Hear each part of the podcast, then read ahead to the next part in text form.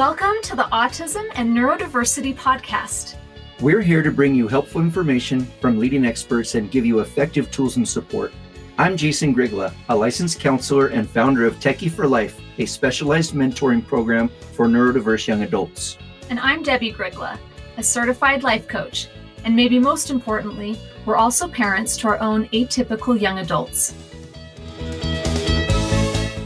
Friends, hello, welcome. I'm glad to have you here. So, if you ever get stressed or anxious, and you are a parent to a neurodivergent child, teen, or young adult, or you mentor neurodivergent young people, this episode is for you. And I'm going to help you maybe have a little less of a stress response. So, there are a lot of stressors in parenting a neurodivergent young person. Okay, I see a lot of parents that are stressed out and anxious. And if we take a look at it, parenting a child, a teen or young adult who is neurodivergent, who doesn't fit into the typical developmental path, trying to survive and make it in a world that's set up for neurotypical people by neurotypical people, it can feel really demanding. Okay, these young people that are neurodivergent often need extra supports. They don't do well in the same settings that other neurotypical kids do well in. Um, they don't do well with the expectations and demands that are placed on our kids because their brains don't maybe have the same executive functioning or organizational or emotional development and capacity as their neurotypical peers. And when our kids, teens or young adults aren't meeting aren't meeting the societal expectations that are being placed on them or placed on us as parents, right? Um, it's real easy to, to get worried about that and feel really stressed. And if you've been looking for behavioral compliance, which is often how success is measured in society, someone that's compliant in their behavior, that that follows the rules, that does things the way that it's been set out to be done, that sits in their seat and they're quiet and they don't talk to their neighbor and they do all their homework and they turn it in on time and they get, you know, perfect grades on it and um, they always behave appropriately on, on the playground and they hit all of the developmental milestones right on time or or exceed them, right? You know, if they're not fitting that, if we're focused on those on behavioral compliance, instead of actually just supporting development for each child, teen or young adult, where they're at developmentally, it's easy to get really stressed out about that and be really anxious and think something has gone wrong here. And there is a lot of bad advice, unhelpful support, misinformed people that work with neurodivergent populations. They actually don't understand development. They don't understand the brain. They see and interpret certain behaviors as bad behaviors instead of signs that a child is stressed or is not capable of what they're being expected to do, that they haven't developed to the point to be able to do that like their peers. I mean, there's there's some junk out there and there's people meaning well, but just really don't understand what's going on and they They maybe have the wrong lens that they're viewing a child. That may be you. Maybe you're looking at your your kiddo and thinking they shouldn't be behaving that way, when if they have a neurodivergent brain, they are behaving exactly how they should be behaving. Or maybe you've got a child, teen, or young adult that's neurodivergent that has been able to, to mask and sort of fake their way through and look like they're being behaviorally compliant, look like they're a little bit typical, and then things get harder and harder and they can't keep that mask on.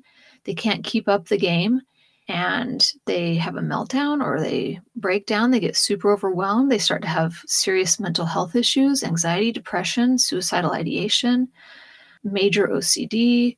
Like some of these mental health things come out. We see it at our school, Techie for Life, where we work and mentor neurodivergent young adults in their next steps of their adulting process. A lot of them come with some pretty severe mental health issues as a result of being a neurodivergent in, in a neurotypical world, and how they get treated and then what they make that mean about themselves, and the shame and the hurts and the sort of comparisons and feeling like a failure.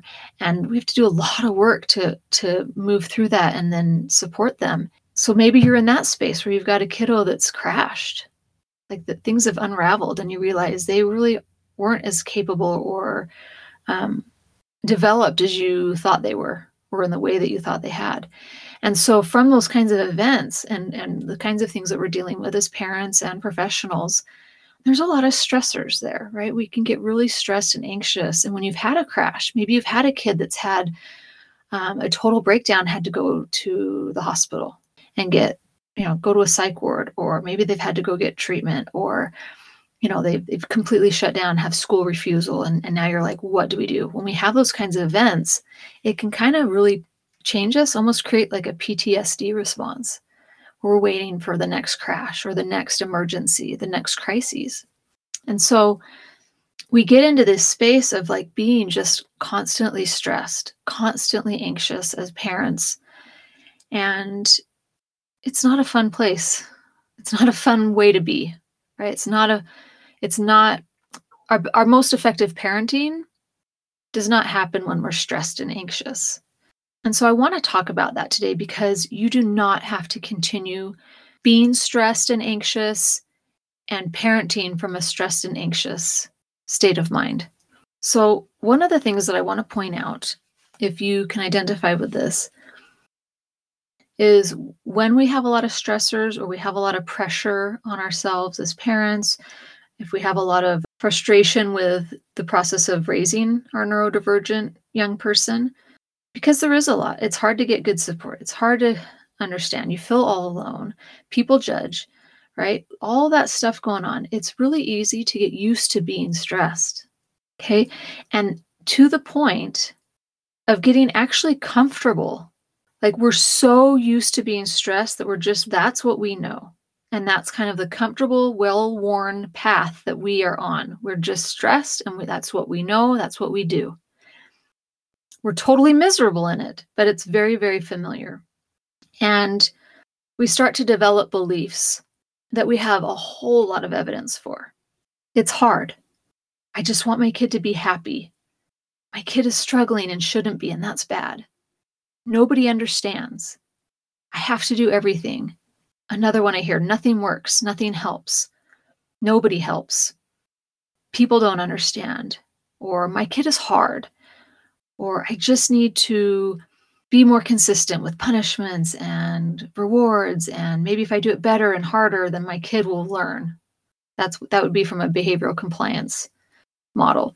Or maybe you believe that your kid isn't okay, that everything's going wrong.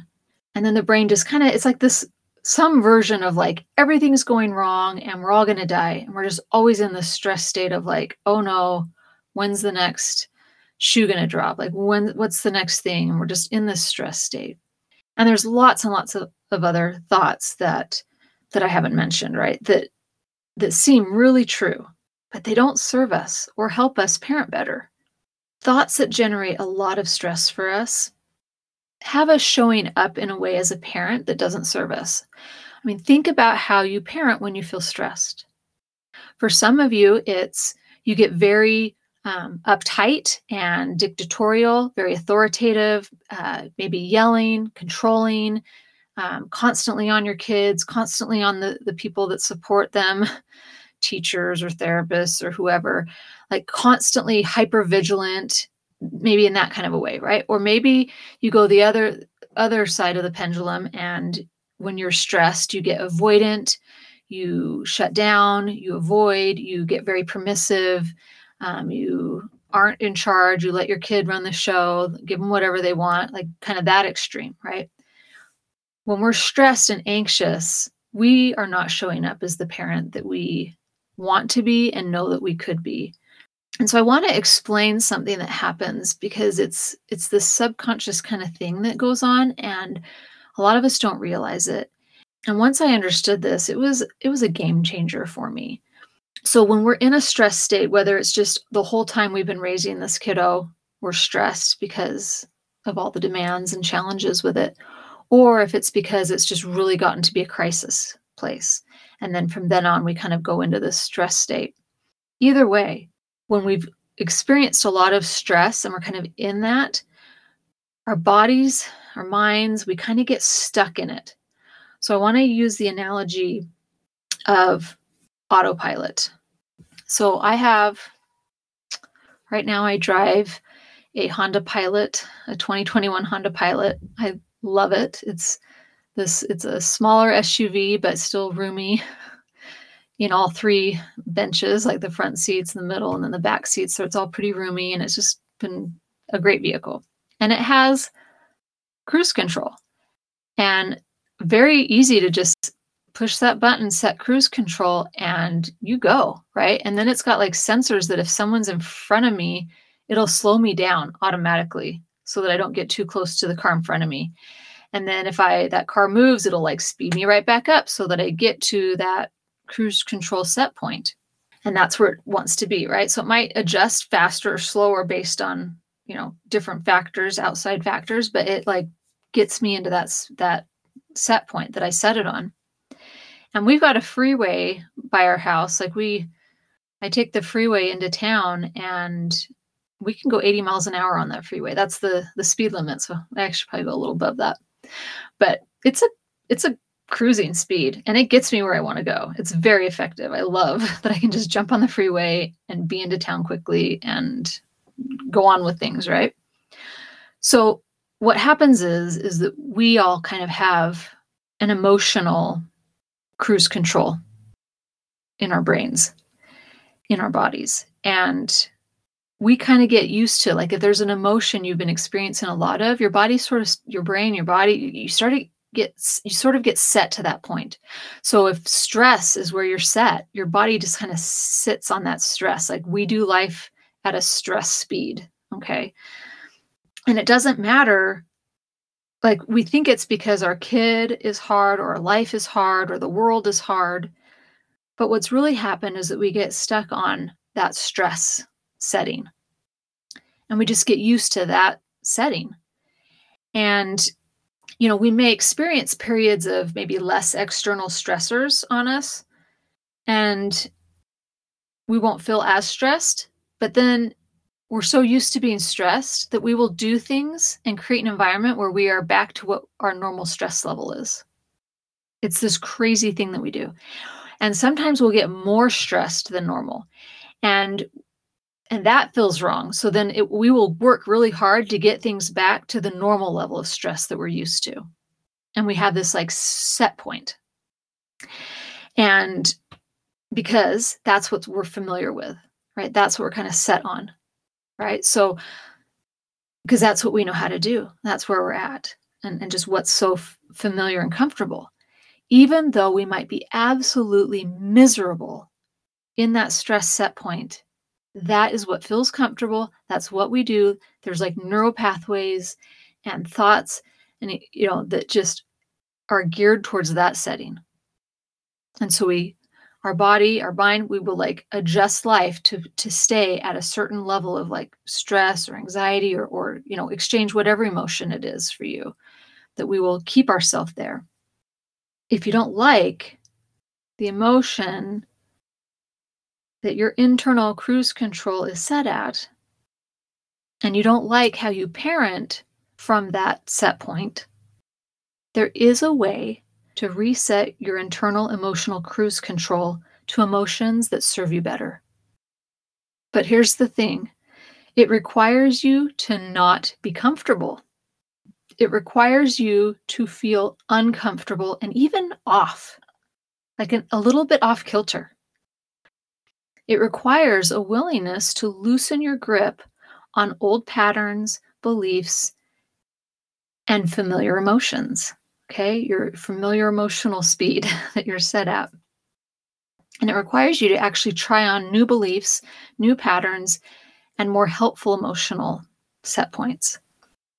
So I want you to consider, what if it were possible to have the same neurodivergent child, teen, or young adult with all the same struggles and challenges and disabilities and lack of supports or support, high support needs, et cetera, and not feel stressed and anxious all the time, to actually feel maybe peace or love or confidence or even joy. Same life that you have right now, but to actually feel confidence in your life instead of stress and anxiety as you do life.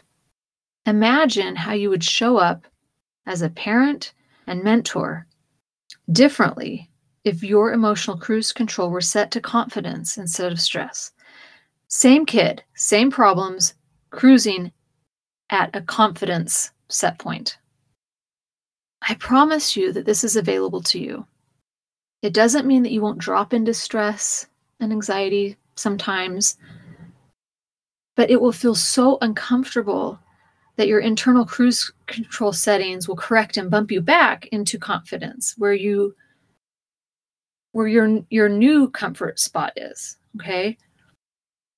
But doing the work to adjust your emotional cruise control settings is super uncomfortable, okay? But it is so worth it.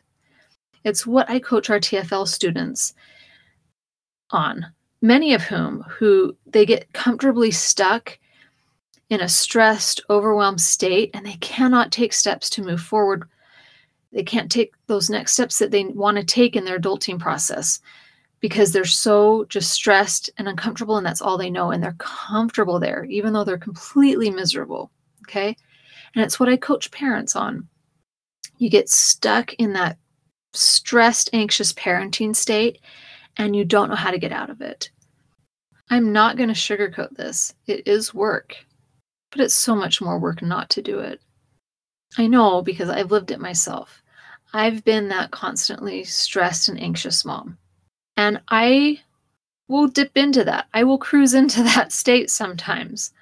And it, but it feels so uncomfortable to me that I quickly take action and get myself out of that. I don't like to to to to do life in that state. It just feels wrong to me now.